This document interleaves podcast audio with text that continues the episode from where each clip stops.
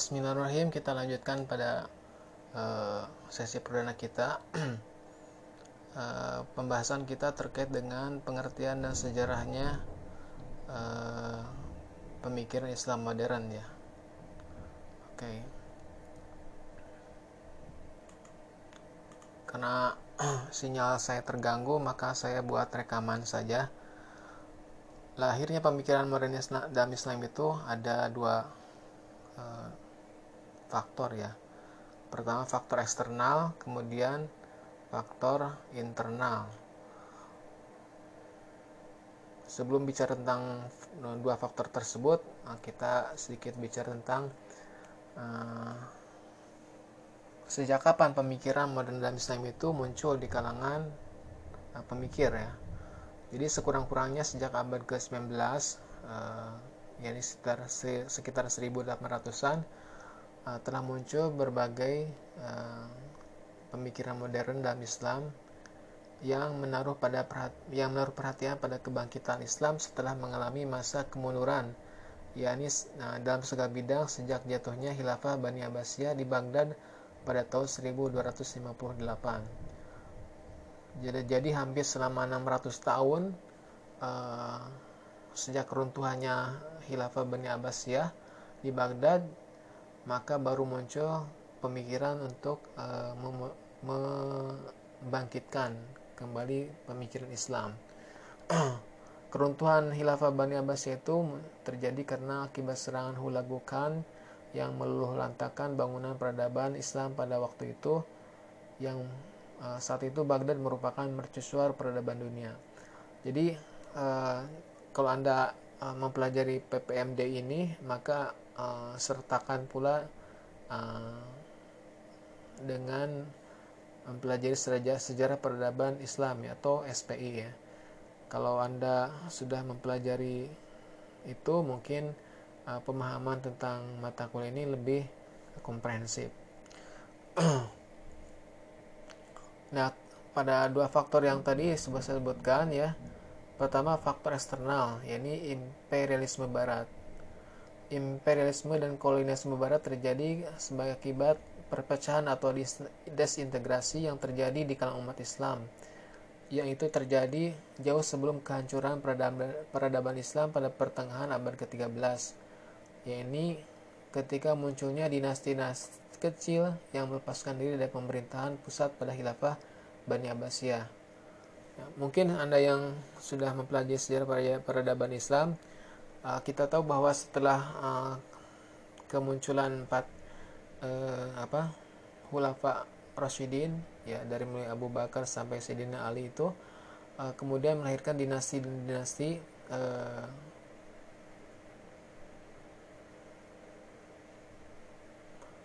Islam yang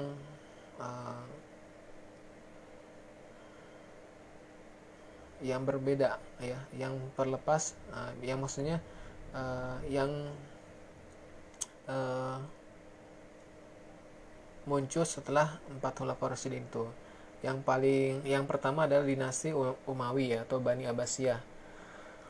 Itu dimulai dari dinas apa dari uh, siapa? Uh, Muawiyah uh, bin Abu Sofyan sampai kemudian uh, apa e, dinasti yang terakhirnya.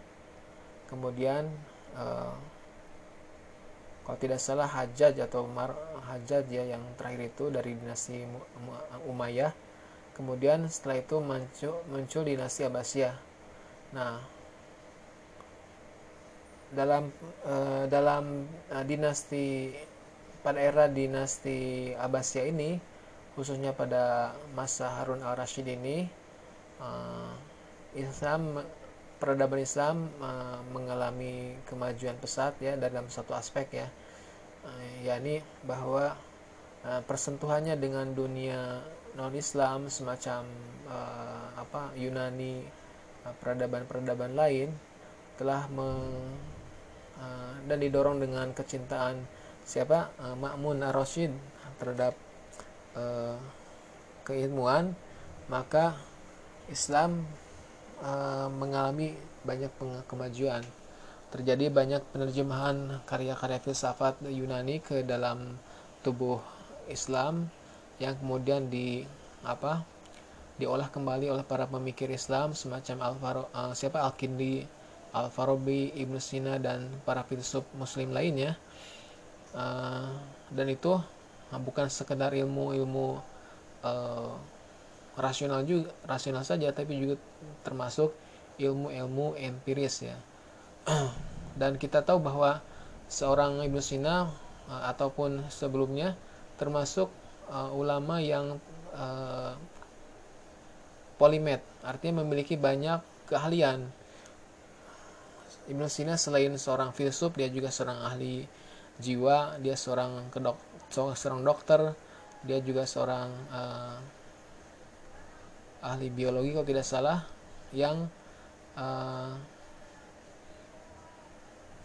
menjadikan uh, yang telah menciptakan ataupun uh, telah membangun turut membangun peradaban Islam ya. Kemudian selanjutnya diikuti oleh para pemikir dan filsuf lainnya sampai akhirnya uh, masa kemasan itu berakhir ketika uh, terjadi pemberontakan ya terjadi pemberontakan di berbagai uh, negara di berbagai negeri muslim yang masih ter uh, apa yang masih bersentuhan dengan dinasti Abbasiyah. Di masa itu kalau tidak salah muncul dinasti-dinasti semacam Safawiyah terus uh, Mughal kemudian Bani Seljuk di Turki dan lain-lainnya. Nah, nah ini bisa dipahami karena dengan dengan apa luasnya uh, pemerintah apa uh, khilafah Islam pada saat itu uh, sangat sulit untuk mengontrol uh, apa negara-negara ataupun provinsi-provinsi uh, yang ada di luar uh, Jazirah Arab ya. Sehingga uh, kemudian mereka melakukan pemberontakan dan uh, apa karena lemahnya politik Islam disertai dengan motivasi pencarian daerah baru sebagai pasar bagi perdagangan di dunia timur. Uh, yang sebagian besar penduduknya adalah umat Islam maka Barat ya Eropa sejak abad 16 ke, menduduki daerah-daerah yang disinggahinya untuk jadikan daerah penjajahan atau koloni penjajahan di antaranya misalnya Spanyol menjajah Filipina Belanda menjajah Indonesia terus uh, Inggris menjajah India Malaysia dan negara-negara di Afrika serta termasuk Prancis yang menjajah banyak negeri di Afrika. Nah, karena imperialisme inilah, maka lahir para pemikir Islam yang berusaha membangunkan umat Islam dan mengajak mereka untuk bangkit menentang penjajahan, seperti Jamaluddin Al-Afghani atau uh, dengan ide pan-islaminya, pan-islamismenya di India dan Hairuddin Pasha al-Tunisi dengan konsep negaranya di Tunisia. Kemudian selain imperialisme juga kontak dengan uh, modernisme barat. Nah, pada ya di saat uh, negara muslim uh, apa negara-negara muslim pada saat itu mengalami kemunduran uh, di apa di barat justru mengalami kemajuan ya. Karena mereka setelah uh, jadi perpindahan peradaban ya uh, perpindahan peradaban yang tadinya asalnya dari uh, apa Yunani kemudian masuk ke dunia muslim kemudian dunia muslim merambah ke negara-negara Eropa kemudian negara Eropa meng, apa, mengeksplorasi pemikiran-pemikiran semacam uh, Ibnu Rus ya. Maka Eropa uh, sejak abad ke-16 ya mengalami babak sejarahnya yang baru yaitu masa modern dengan lahirnya para pemikir modern yang menyuarakan kemajuan ilmu pengetahuan dan berhasil menumbangkan kekuasaan gereja atau dalam ini uh, agama karena keberhasilan inilah, maka dicapai peradaban barat yang hingga kini masih mendominasi dunia. Nah,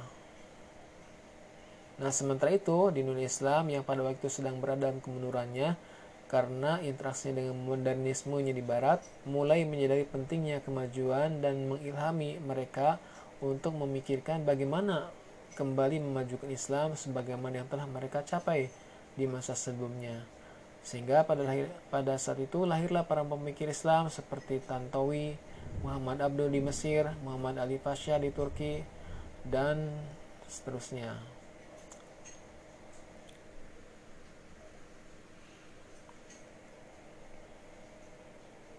Nah, faktor kedua adalah faktor internal ya. Jadi faktor kedua uh, faktor internal yakni dari umat Islam itu sendiri.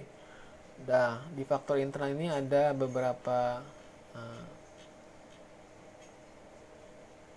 ada dua ya, ada dua yang menjadi uh, me, yang menjadi akar lahirnya uh, pemikiran modern. Pertama, kemunduran pemikiran Islam ya. Kemunduran pemikiran Islam terjadi setelah ditutupnya pintu izdihad karena pertikaian yang terjadi antara sama umat Islam dalam masalah khilafiyah dengan pembatasan uh, mazhab fikih pada pada empat imam saja yakni uh, apa uh, Hanafi, Maliki, Syafi'i dan Hambali secara berurutan ya. Sementara bidang teologi didominasi oleh pemikiran Asy'ariyah, kemudian sementara tasawuf didominasi oleh pemikiran Imam Ghazali.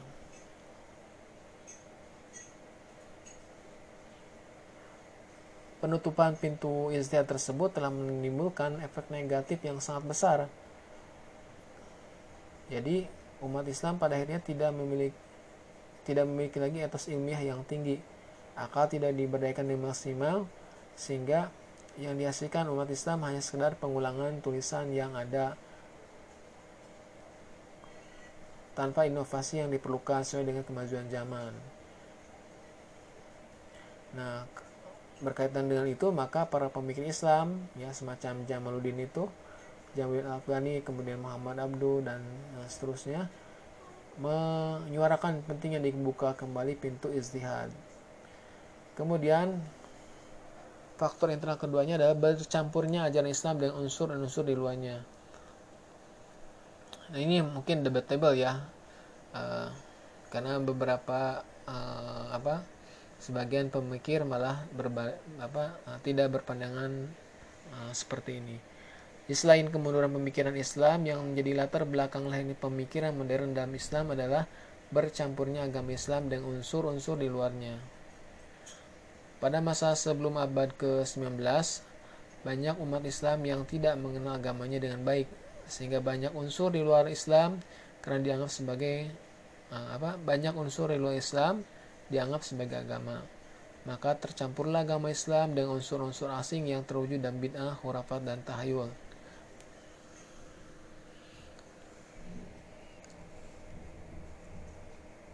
Nah, hal semacam ini mungkin uh, debatable ya, karena uh, perlu didefinisikan uh, atau diperjelas apa yang dimaksud dengan ini semua unsur-unsur di luarnya. Karena justru kalau kita melihat uh, apa pada masa uh, dinasti Abbasiyah itu uh, Islam mengalami kemajuan setelah mendapatkan tantangan secara rasional ketika berhadapan dengan unsur-unsur uh, filsafat Yunani gitu. Nah, di situ Islam menyerap uh, apa pemikiran-pemikiran uh, filsafat di, uh, dari sana uh, tetapi dengan melakukan penyeleksian sehingga tidak langsung uh, mereka melakukan uh, penerimaan atas uh, pandangan filsafat dari luar tersebut. Karena itu eh, kita perlu hati-hati dalam memahami faktor internal yang kedua ini, yakni bercampurnya ajaran Islam dan unsur-unsur di luarnya itu. Apalagi dengan term-term yang di eh, apa yang dimaksudkan semacam uh, bid'ah, khurafat dan tahayul ini tidak mudah untuk kita melakukan kesimpulan yang seperti itu. Nanti pada apa sesi yang uh, apa sesi sesi-sesi selanjutnya akan kita ke, akan kita coba deteksi uh, pandangan semacam itu uh, uh, pengertiannya apa dan uh, apakah itu yang dimaksud gitu. Bagaimanapun untuk sementara kita uh, mencakupkan diri bahwa kemunduran atau lahirnya pemikiran Islam modern itu terjadi karena dua hal faktor yakni faktor internal dan faktor eksternal. Faktor internalnya adalah uh, kemunduran pemikiran Islam itu sendiri yang yang keduanya uh, faktor eksternal yakni um, imperialisme barat dan kontak muslim dengan modernisme di sana di barat nih